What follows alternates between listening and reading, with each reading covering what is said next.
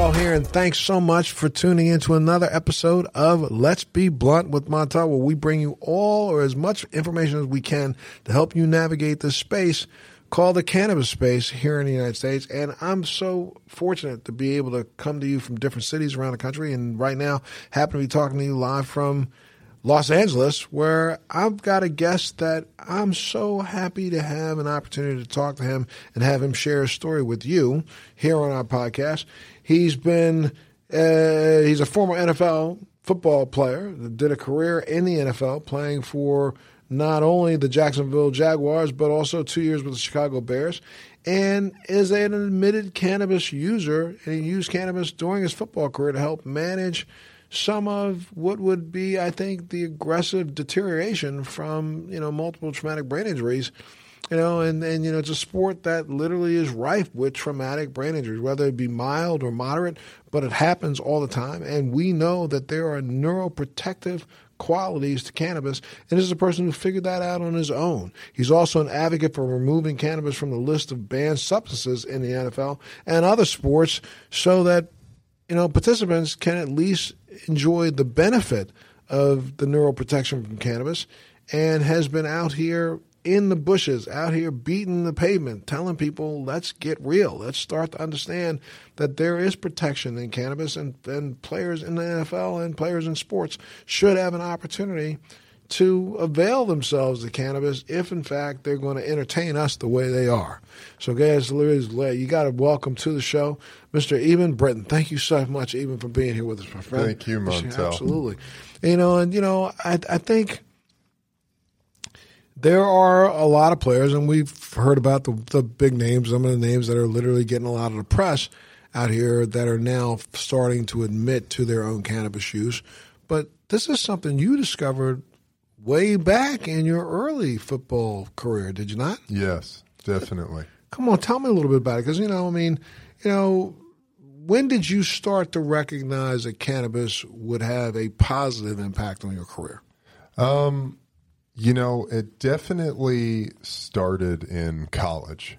And okay. while at that time it wasn't something I used very frequently because of drug testing sure. and the NCAA is very strict, it's very tight. You never know. You could get tested at any time. Right. For everything from performance enhancing drugs to street drugs like cannabis. Right. Um, and so, you know, that first experience was it was at the end of my freshman season. I was a redshirt freshman.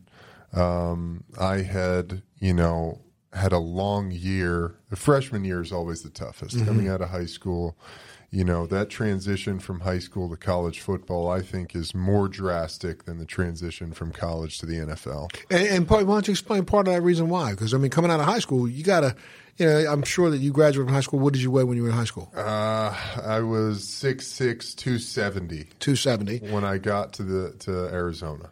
So you roll in Arizona, but they probably wanted you to get up to about 290, 310. 310 exactly. Right? What position were you playing in? Offensive tackle. Come on, man. You got to yeah. jump up to 310 yeah. and still run, you know, exactly. a 440, a 449 40. So, you know, I mean, that by itself, people don't understand the strain that that puts on your body. Absolutely. Explain it to them a little bit. Tell me, because you, when you're lifting weights every day, twice a day, training your ass off in the weight room, on the practice field. You know, when you redshirt, you're there every day in practice. You're grinding it out. You're mm-hmm. giving the you know the first team guys who are going into play every week. You're giving them the look of the team that you're, you're that they're playing against. Right.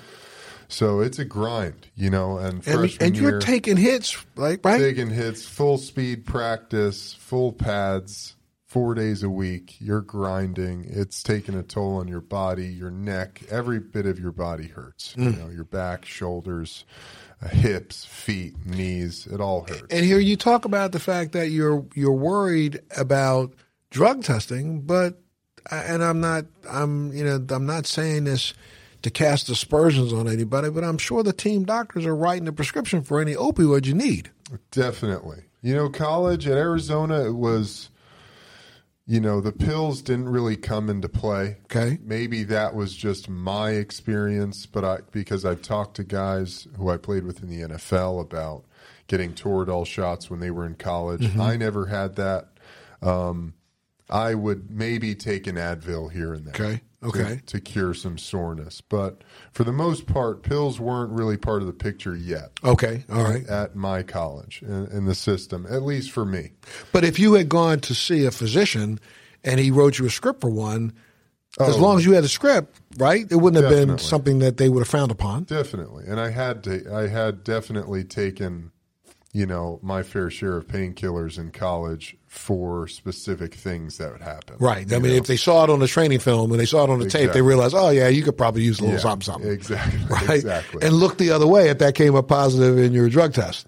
Yeah, you know, and that's kind of the funny thing is like there are these opiates that guys are taking that, you know, are just freely used and prescribed and it's not a big deal and, you know, they they will back you up if that if you get popped for that on a drug test, Right. et cetera, and say that's doctor prescribed. Um so But but if they had found just a little trace of THC, Uh, you're done. ah, God forbid. You know, I was always a team leader. I was a guy who was a team captain. I was a guy that coaches pointed to to be the example for the other players on the team. So for me, I was always interested and kind of curious, if you will. It was always something I gravitated towards. right. Um, but I was always very fearful of using it for that exact reason. Sure, and- God and forbid a though- coach find out. Though you say you gravitated towards, you didn't gravitate towards, didn't gravitate towards it while you were playing during the season. But you said until the NFL. Until the NFL. But And now, we'll get to that. all right. But let's let's go back to college though. So at the end of that freshman year, you know, you're figuring I'm away from school for about three months. They can't run a test on me. Well, the older guys, it starts with you know the the older offensive linemen. We had we always had get-togethers. The mm-hmm. O line's the tightest knit group on the team, and so at the end of the year, we had a get-together. Offensive linemen had a bonfire in the backyard, and one of the guys, some of them were tied in with the drug testing people, and said, "Hey, we got the clear, the green light. There's no more drug tests this year. We're good until next semester." Uh, so you know, somebody rolled a joint and sparked it up, and the next thing you know, that's being passed around, and it was great. It was a great bonding experience. Right. It was a great de-stressing. You know, I felt like a human being again for the first time in probably eight months since I'd gotten there, and just was on this grind.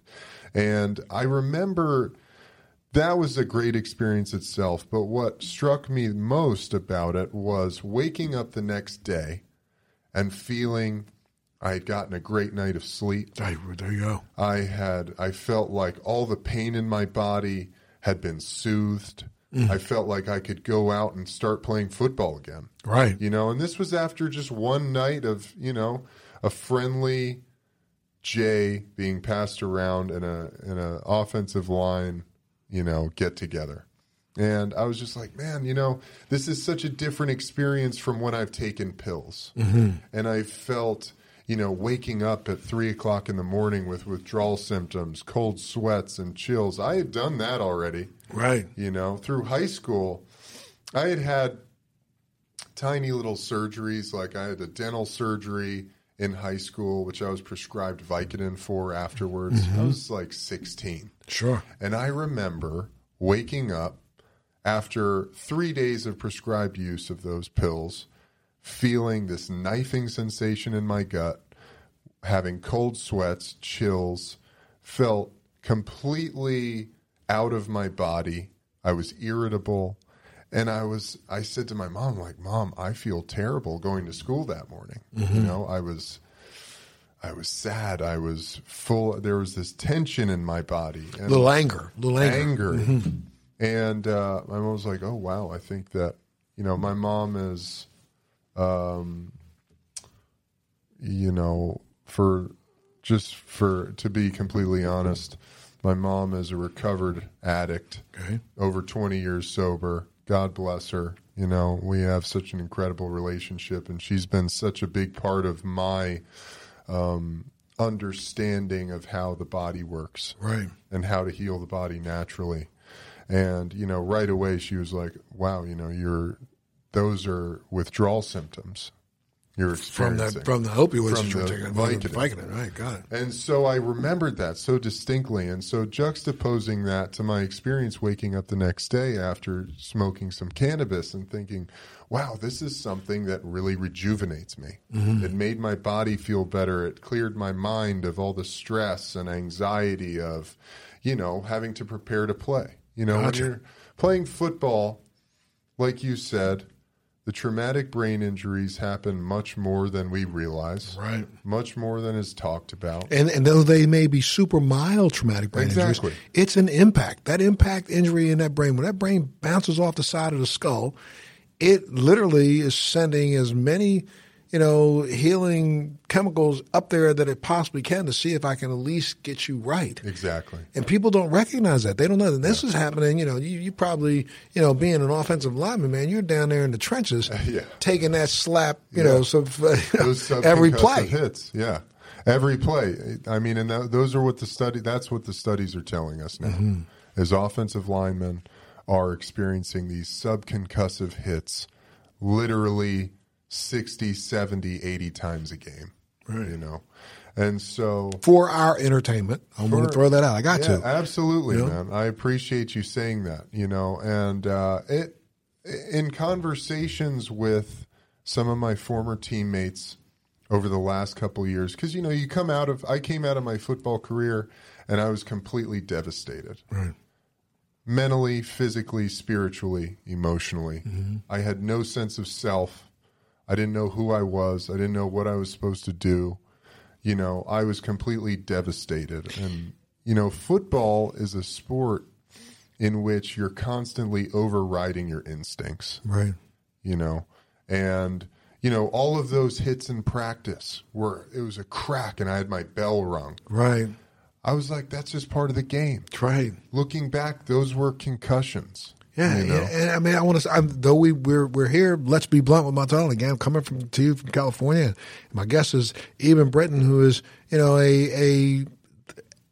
I'm going to use this term, and I don't say it in an aspersion, but you are typical of the NFL in this sense that you know.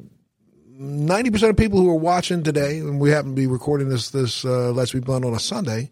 Ninety percent of people who are going to be watching the NFL today are going to remember the names of the quarterback. Yeah. They're going to remember the names of the running back. Yeah. They may remember one outside linebacker, maybe. Yeah. Yeah. They may remember the name of the, you know, tight end, maybe. Yeah. But I defy someone to call me right now and tell me you can name three of the linemen, Yeah. Yeah. either on the defensive line or on the offensive line. You can't. You know you can't. You're lying to yourself if you claim you can. And you just looked it up so you could call me and say, I know a name, I know a name, but you really didn't. Yeah. And the truth of the matter is, these are the guys who are in the trenches that help make the entertainment possible. Yeah. There wouldn't be, you know, a a quarterback dropping back right now unless there was an offensive lineman getting smacked upside his head with a punch and a punch and then a hit on the shoulder and then da, da, da, just to be able to keep the other lineman off that quarterback to be able to make that throw. Yeah. And you know, I, I grew up. You know, I got to be honest with you. I, I was one of these idiots who loved the sport. I find it entertaining. You know what I mean? Come on, I graduated from the. Naval I Academy. mean, you know, you yeah. had you know Roger Staubach, dude. Come Oh, on now. yeah. If you went to the Naval Academy and you didn't root for the Dallas Cowboys, you were an idiot. Okay, you were considered a traitor Yeah. to the school. Definitely. But I can't tell you the name of one lineman on the Dallas Cowboys when Roger Staubach played. Yeah. Yet you were the ones that were responsible for the entertainment that I really was seeing. Absolutely. And, you know, I want people at home who were listening to really listen into. And I, I mean, I'm going to tell you, you're not sitting here with a chip on your shoulder. You're not sitting here looking like to me like, you know, you want to disparage the NFL, but you want to be able to tell the truth. And the truth is that this is something that takes its toll on all of those entertainers who tried to please me. Yeah. No doubt. No doubt. And for parents of, you know, some of these kids that are out there right now that are at the high school level, getting ready to transition from high school to college, you got to understand that, you know, your child is making a decision that at the end of the day is not as appreciated as most people think it is. Mm. And at the end of the day, after 33, 34, 35, you got another 35 years of life that you got to walk around carrying the brunt Yeah. of entertaining me. Yeah. So I really appreciate you just talking about, you know, we were just discussing the fact that, you know, here at the end of your freshman freshman year in college, you're trying to find some relief. Mm. Yeah. And you had another three years of college Yeah. that drug tests were happening in Yeah. every year. So it wasn't like you're smoking a joint after every game, No. right? You couldn't. You couldn't. Yeah. Stay with us. We'll be right back.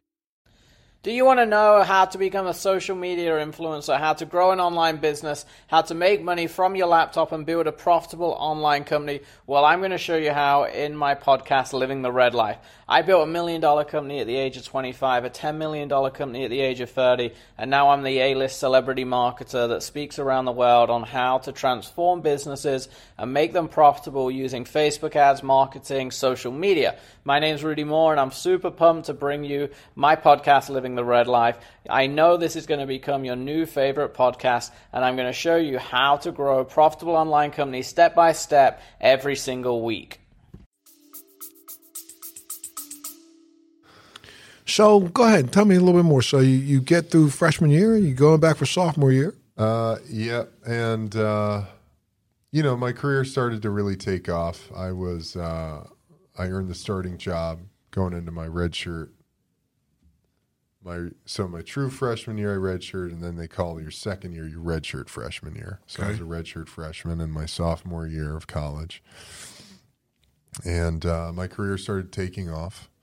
Um, you know, I earned the starting job a lot of people around me started whispering. But you know, my goal was always to play in the NFL. Mm-hmm. That was always the, my mind's eyes vision of where I was going with this. You know, there was never any doubt in my self of where this was, what the end game of this all was. and so, you know, people started telling me, uh, you know, if you keep working hard and putting your head down and grinding, you'll you'll be playing on Sundays. Um, and so, you know, that continued throughout my career. Using cannabis very sparingly, you know, staying, keeping my ear to the ground of when I heard drug tests were ending, Mike, gotcha. and I was safe for me to start consuming cannabis Mm-hmm. because that was a huge part of feeling better Yes. during the football season. And I'm going to say to people out there right now listening in again, tuning in in this interview, look up the research yourself. We're not sitting here making claims. We're not telling you that XYZ equals XYZ. What I'm going to tell you is that there's enough peer reviewed, written, published documentation out there and also studies that have been done funded by the United States government. Yeah. Let's make sure we make this really clear. Yeah. Over the course of not the last two years, over the last 20 years. Yeah. And in that 20 year period of time, we discerned unequivocally that there are cannabinoids within the cannabis plant that have shown that they have neuroprotected capabilities and properties. We know that for a fact. That's right. Ain't me talking. This is the U.S. government talking. Look up the. U.S. government's patent on CBD, and you will see that it talks about neuroprotection Yeah. in cannabinoids, and especially CBD, it talks about that openly. Yeah. So why would we not let you use cannabis if you're doing nothing but entertaining me? I mean, you know, I, I, it's like, you know, I, I read something. And someone very recently, a very close friend of mine, very recently told me about the fact that when they started looking back into the diets of gladiators back in Rome, they realized that the diets of gladiators contain contain a lot of plant based food. Yes. And I will bet without any hesitation, though I can't say that I found this factually, but I will bet you that cannabinoids of some sort were part of that plant based diet of even our gladiators. Definitely. Yeah. So if we recognize that then, why do we act so stupid about allowing a person in a contact sport to use cannabinoids now? Money. Yeah, yeah, but dude, I'm telling you, at the end of the day, we know that the money would be better spent on cannabinoids rather than opioids because they would make more productive gladiators on the field. Yeah, yeah. So okay, I'm sorry, I that's got got twisted there No, for a minute, but you know, keep man. keep listening in. though. We're we're we're here again. This is all real. Patent Yeah. six million six hundred thirty thousand five hundred seven. That's it, brother. Cannabinoids is neuroprotectants and antioxidants. You know, and I'm, I'm here. I'm, I'm gonna go ahead and pull this up while we're talking. But go ahead and tell me a little bit more about that that sophomore year and the junior year. So I continued through college, and it wasn't really until um, you know, and we would talk about it.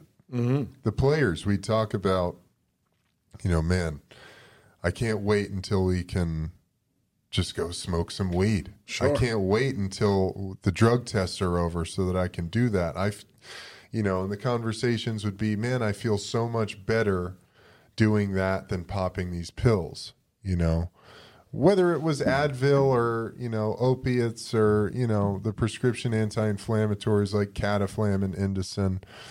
You know, the rumblings amongst in the locker room were that cannabis was all of our preferred source of pain management Yes. you know, and stress relief and, you know, decompression.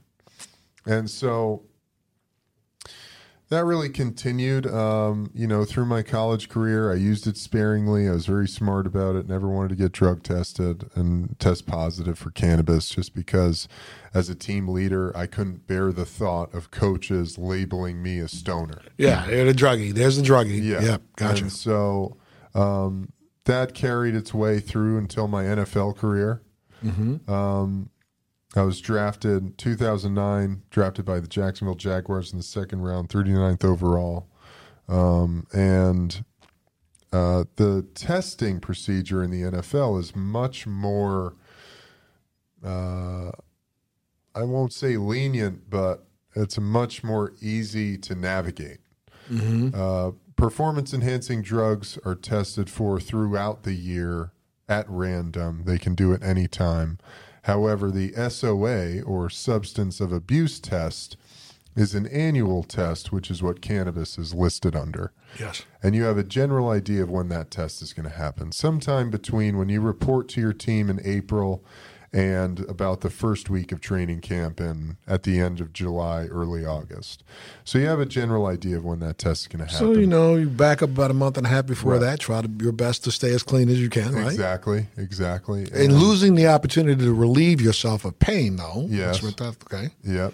And so, but, but during that period of time, could you have gone out and gotten a doctor to go ahead and write you the scripts for the other things? You know, all the sets, the Percocet, Oh, Vicodin. Vicodin, and all that yeah, stuff. absolutely. That a team doctor was prescribing that at that point. So You know- you, would have something to be a stopgap Yeah. relief measure in between, right? Yes. Mm-hmm. Um, you know, and 98% of guys in an NFL locker room are being prescribed one prescription anti inflammatory or another. These are super powerful anti inflammatory drugs like Indocin, Cataflam, Celebrex. These things wreak havoc on your digestive system, on your liver and kidneys. Um, and just about every guy in the locker room is taking these on a daily basis. You know, I was. I I was using Cataflam and Indocin.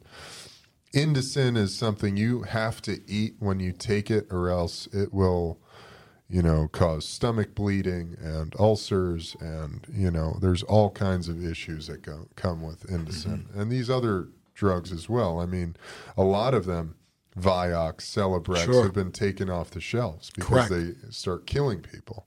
Um, so just about every guy is taking those. Opiates, the farther along into your NFL career that you get, those start coming in early and earlier in the season. You know, some guys are starting to take things like Vicodin and OxyContin, uh, you know, during training camp. And that's continuing through the rest of the year. That's through the game. So Yeah. I mean, to just Oh, to, yeah. just to be able to make the game on just to be able to make the game on Sunday, you know, you got to take two or three, right? You're popping a few Vicodin right before the game. You're getting your Toradol shot, which is a powerful anti-inflammatory. Which the league actually banned the shots because at one point, through my first three years in the league, you could every guy, just about every guy, would head into the the training room before the game, There'd be a line into the doctor's office, and guys would be pulling down their football pants to, to expose their butt cheek to get a shot of Toradol in their cheek. And this stuff was, you know, it made you feel like you could run through a train, run through a brick wall. You know, you all the pain in your body was, you know, evaporated, and you felt like a superhuman. But the next day, we'd call it the T train because the next day you feel like you were hit by a train. Wow. You know, everything comes rushing back.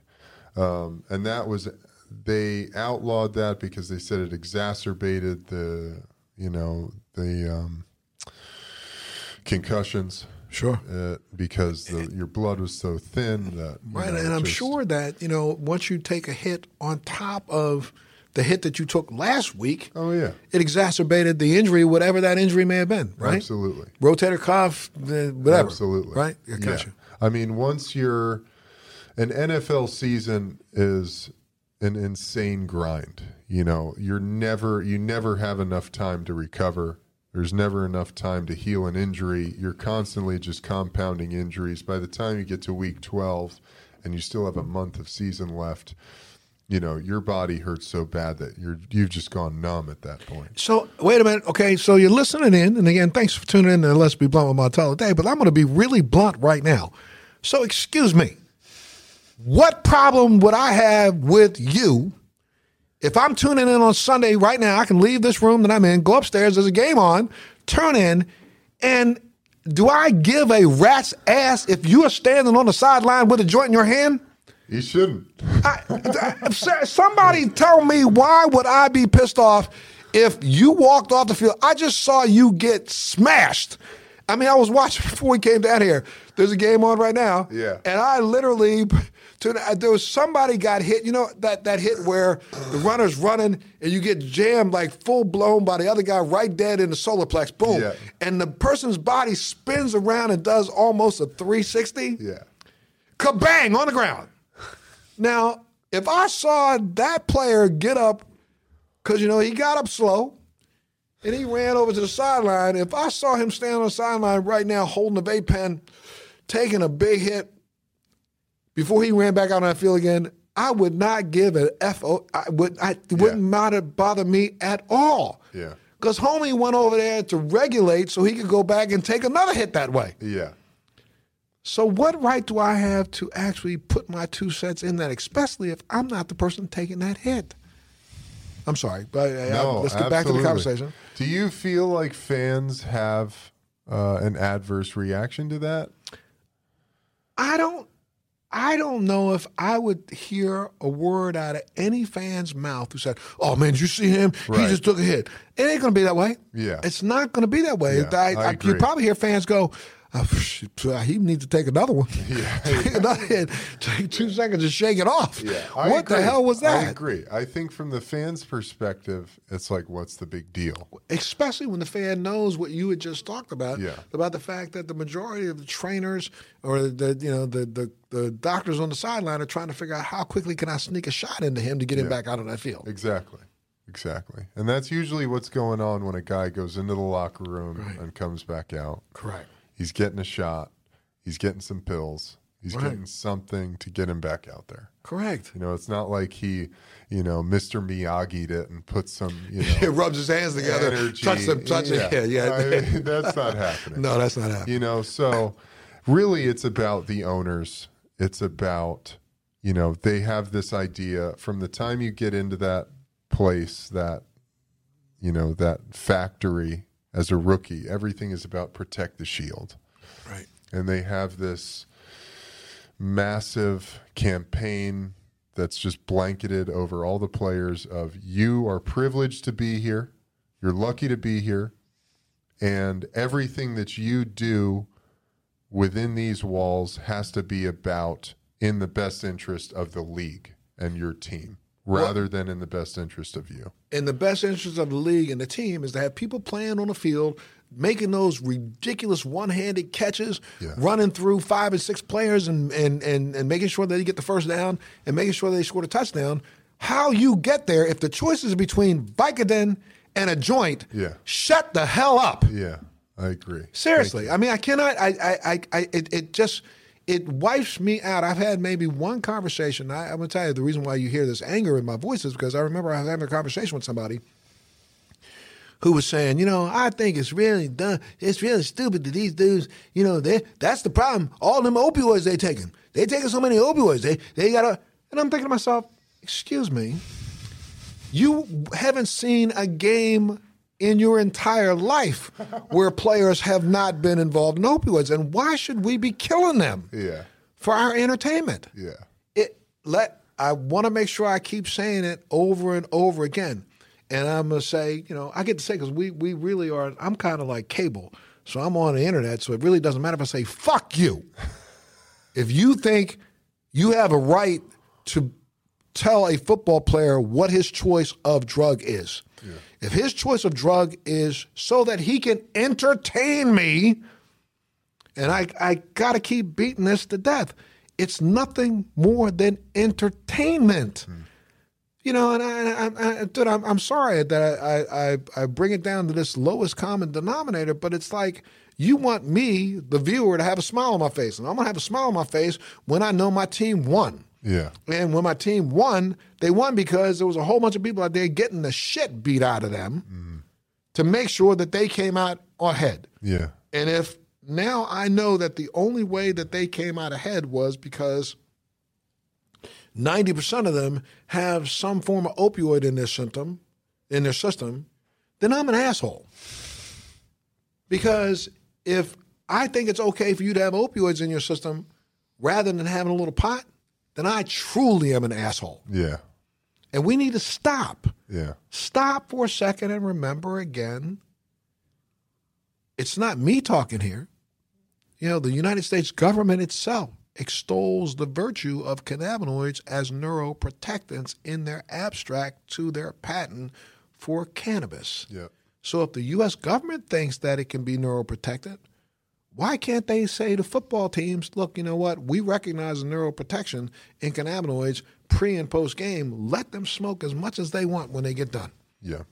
And thank you for entertaining me today, by the way. You know what I mean? That's what should be said. Absolutely. No, I really appreciate your perspective, Montel, and I think that's a really important point, you know, because a lot of people in this discussion as well like to say, oh, well, these guys just want to get stoned. You know, these guys just want to be high. And it's like, well, I definitely, I would not go back and change anything. I loved the game of football. From the time I was a little kid, I dreamed of being a gladiator, being a mm-hmm. warrior. Mm-hmm. And I was, I would put my body on the line again. That being said, though, I wasn't doing that so that I could have lasting mental damage for the rest of my life. You know, I'll take the orthopedic injuries all day. I'll take the bad knees, I'll take the bad back, the neck, all the shit that I have to manage in my life after football, but don't tell me that I have to live with dementia when I'm 40 years old. Right. You know, and a lot of guys are. I know I have good friends who have already been diagnosed with stage two dementia and Alzheimer's, Right. Who are in their early 40s. Who, whether you want to argue it with me or not, argue away. Come on, send me some emails and say, Montel, you're full of shit. No, I'm not. Yeah. We know for a fact, had all of those players been using cannabinoids, they would have probably gotten the neuroprotectant that our government claims they get from it. They would have gotten that protection and lessened the opportunity to have dementia and those kinds of diseases later in life. And you're right. You said I, I prefer to go ahead. uh, It's, it's on me the fact that I have neck injury or knee injury Yeah. or hip injury. Well, it may be on you, my friend, but you have the right to be pain free. Yeah. Yeah. And if marijuana will lessen your pain, Yeah. again, I say fuck you to anybody who is going to say you don't have a right to do that. Yes. I appreciate it. I'm that. not in your living room, man. I'm not in your house. Yeah. So when you're sitting at home alone in the dark, or not alone, but with your your loved ones, but in the dark, and you know that you know, I got to get up, get that, Yeah. and that hurts. Yeah. How do I have a right? Me, Montel, have a right to say, "Oh no, you can't smoke a joint to feel a little bit better." Yeah. Yeah. Shut the fuck up. Yeah. It's just so ignorant, man. Yeah, yeah. Well, it's time for it to change. you know? It is. That's why I think this whole thing. Um, I'm just compelled to keep telling this story and keep saying it and keep putting it out there, and the science keeps backing it up. Mm-hmm. And you see it every day. More and more guys are coming out of the league. We were talking about it before we came on. My my former college teammate Rob Gronkowski, Sure. talking about he started his own CBD company. Right. He's talking about how he used it and he feels like it's cured his CTE, which a lot of people gave him shit for. But you know what? I believe that I'm in better shape coming out of my football career because I chose to smoke weed literally every day after practice, after that annual test. I was consuming cannabis basically as soon as I got home from that long day of work um, through you know the, the entire week through the season. And i feel like i came out of my career in better shape than if i hadn't. And I bet you if we compare you to some who didn't, yeah.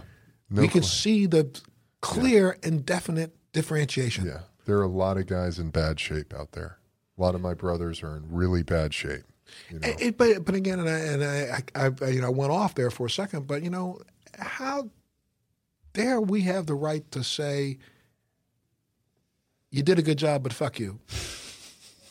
Yeah, thanks for playing for, for ten years for me, yeah and now go ahead. I don't give a shit what happens to you when you go home. How dare we do that? And you know, I I I I, I there, there are certain sports that you know I just think people need to just stay the heck up out of. Shut up if you're mm-hmm. going to tune it in to make sure that you add to the ratings. Yeah. And that means you add to the money that the owners are making, and mm-hmm. that means that you're making sure that somebody's getting rich off this sport. We better make sure that we're paying attention to those we leave behind. Mm. You know?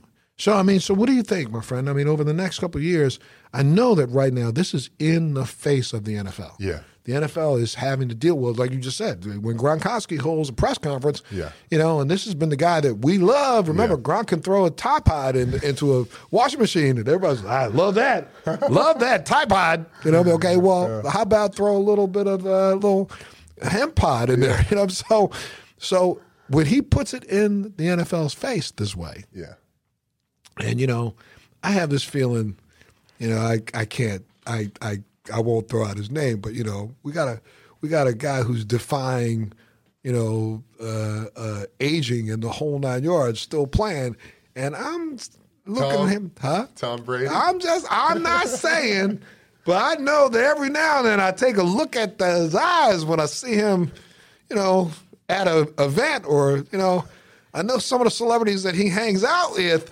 with in Hollywood and not and not one of the ones he's hanging out with has missed an opportunity to smoke a joint. So I'm just saying when he finally steps up and says, "Oh, by the way, I believe that the reason why I had the longevity that I had was because I also smoked a little bit every now and then when I was home alone with my, you know, uh, supermodel wife. Yeah. You know, we we took a couple hits, and that's why I was able to keep playing. The league's going to have to say, you know what? Again, to all of those who are detractors, fuck you. yeah They're going to have to say it. The only way we're able to help keep these guys out here on this field playing this way for your entertainment yeah is by allowing them to consume cannabis. What's the problem? well What can I do? What can I do? Even I mean, I want to. I want to help more. I think you know, you're we- doing it. You know, Marvin Washington. Yeah, you know Marvin. Marvin. Marvin is a board member of my cannabis company. awesome and um, you know, I I will step up and do whatever it is you guys want me to do. Tell me I'm there, man. You need me to come and speak at an event for you at the NFL. I will come and kick a door down. You know, I because love I, I think that's what we need to have more people who say, "Thank you for entertaining me," and brother, what can I do to help you keep entertaining me? I love that, Montel. Thank you. Well, I think you're doing it first. You know, I think this, everything you're doing, having people like yourself, very high level celebrity personalities, people who are in the mainstream milieu speaking this truth, telling this message to the world is super important, you know, because For far too long, the American public has just been brainwashed into thinking this is some sort of back alley street drug. Right. We're, we're just stoners. Right. Yeah. And the truth is, this is a very powerful, necessary medicine. It's Absolutely. an ancient medicine, you know, that really only in the last 70, 80 years has been completely destroyed. 1937 Marijuana, Marijuana Tax, Tax Act. Act. Yes. And people don't even understand that. It wasn't vilified because it was Right. a drug. It was vilified because we were afraid that you couldn't check the seeds across state lines and wouldn't get the profit out of it that you wanted to get. Yes. And also, we pissed off a couple guys like, you know, William Randolph Hearst, who was Yep. trying to cut down every tree he could find, Yep. knowing that hemp would make a better paper anyway. Yeah. And people like, you know, uh, DuPont, who were trying to make That's sure right. they textiles, man. Exactly. I mean, if, if it wasn't for the two of them, every uniform on the field on Sundays would be made from hemp fiber No doubt. and would be more protective because it would uh, probably alleviate some of the bruising and scratches and scrapes and things that are happening in your body anyway. No doubt. It's so crazy, No man. doubt. And this information is out there. Yes. This is not like we're just sitting here talking shit. You No. know, this is real documented information. All you got to do is look it up. I mean, you know, it. I, I try my best to make sure every single one of my, you know, podcasts, I give you people a little education. But you know, people don't understand that the entire Revolutionary Army was clothed in hemp fiber. Every tent, every rope, and every sail we've used up until 1940s. And I'm saying 1940s, even after it was made illegal, you know, the United States government required certain farmers in this country to grow hemp so that we could resupply the ropes on our ships. Exactly. So, you know, it, it's not like hemp wasn't a part of the foundation Yeah. of America. Yeah. Absolutely. Um, I believe it was the War of 1812 fought between the French and the British was fought over Napoleon and France cutting off the trade route to Russia, which supplied Great Britain with its most valuable resource, which was hemp fiber. Hemp fiber, absolutely. Hemp fiber, people don't get it. I mean, every the revolution, the, the Civil War, the North was clothed in uniforms made predominantly from hemp. The South had uniforms that was made with hemp and cotton. Yeah. But hemp was eh, remember, you know, we we founded the West in covered wagons Yeah. that had canvas. Yeah. Where's the word canvas come from? Cannabis. Comes from cannabis. People don't get it. It's just really ridiculous that we could actually, you know, believe the lies because we prefer to have a foundation built around hate Yeah. rather than understanding. Yeah. So coming back, I got to go back to the NFL, my friend. So Yeah. you, you got a lot of brothers out there again this sun, this Sunday. A lot of fellow football players are out here this Sunday that are taking the beating that they're taking. Yeah. That could literally be helped if, in fact, they were able and allowed to go ahead and consume cannabis after the game, and they were allowed to use CBD and some of the other components, CBN, to get some rest, to get some Yeah. sleep, some more anti-inflammatory, some CBG, making sure that they had the maximum anti-inflammatory effect that they could get from it. So, We got to throw THC in there too, man. no question, the THC has its own THC. THCA has its own profound anti-inflammatory responses. Yes. And, And we know that. THC is actually the component that they've found that strips this amyloid plaque from brain cells. Mm-hmm.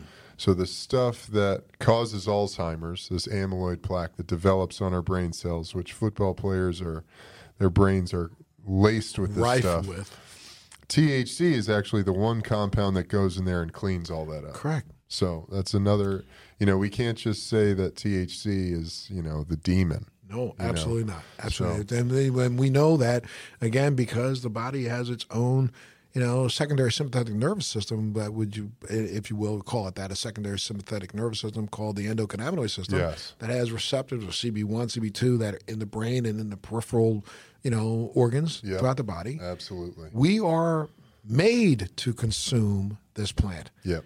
And until we get out of the way of ourselves, we're going to continue to damage players and people like you who have done so much for us, you know, Mm. giving us all you know, that thrill that we've all gotten on Sundays. And, you know, yeah, as we see, NFL is about to take over Europe. Yeah. NFL is about to take over Africa. I, yes. Dude, I, it just blows my mind that we will have the nerve to be a part of a conversation that tries to deny a player from using cannabis. Cannabis. Yeah. It's really stupid. Well, things are changing, I think, for the better.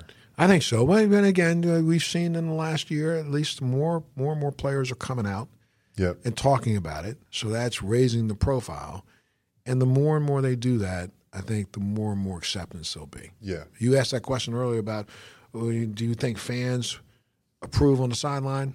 Absolutely. Yeah. I don't think fans would have a problem at all, and especially if we just let it go. Yeah.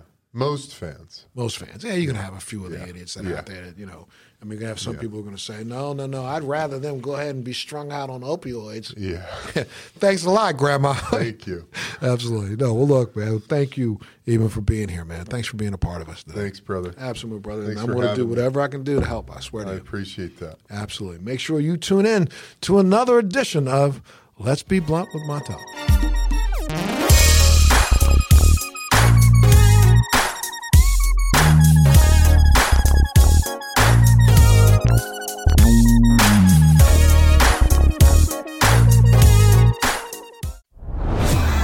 Are you dealing with best life burnout, constantly striving for more, and quite frankly, over it? Maybe you just want more joy, peace, and laughter in your life now. Well, then let's go. Welcome to your new favorite podcast, Hot Happy Mess, hosted by me, your girl, Zuri Hall. We are celebrating our magic in the middle of life's messes. Don't miss new episodes every Wednesday. Listen to the Hot Happy Mess podcast on the iHeartRadio app, on Apple Podcasts, or wherever you get your podcasts. Thanks for listening to today's show. To check out more great cannabis podcasts, go to podconnects.com. Here's a preview of one of our other shows. I'm Larry Mishkin, and I'd like to invite you to join Rob Hunt and me on our weekly podcast, The Deadhead Cannabis Show. Each week, we explore the latest cannabis and jam band news and reminisce with other Deadheads and jam band lovers about the great musical acts that we've seen and heard. Check out a new episode every Monday.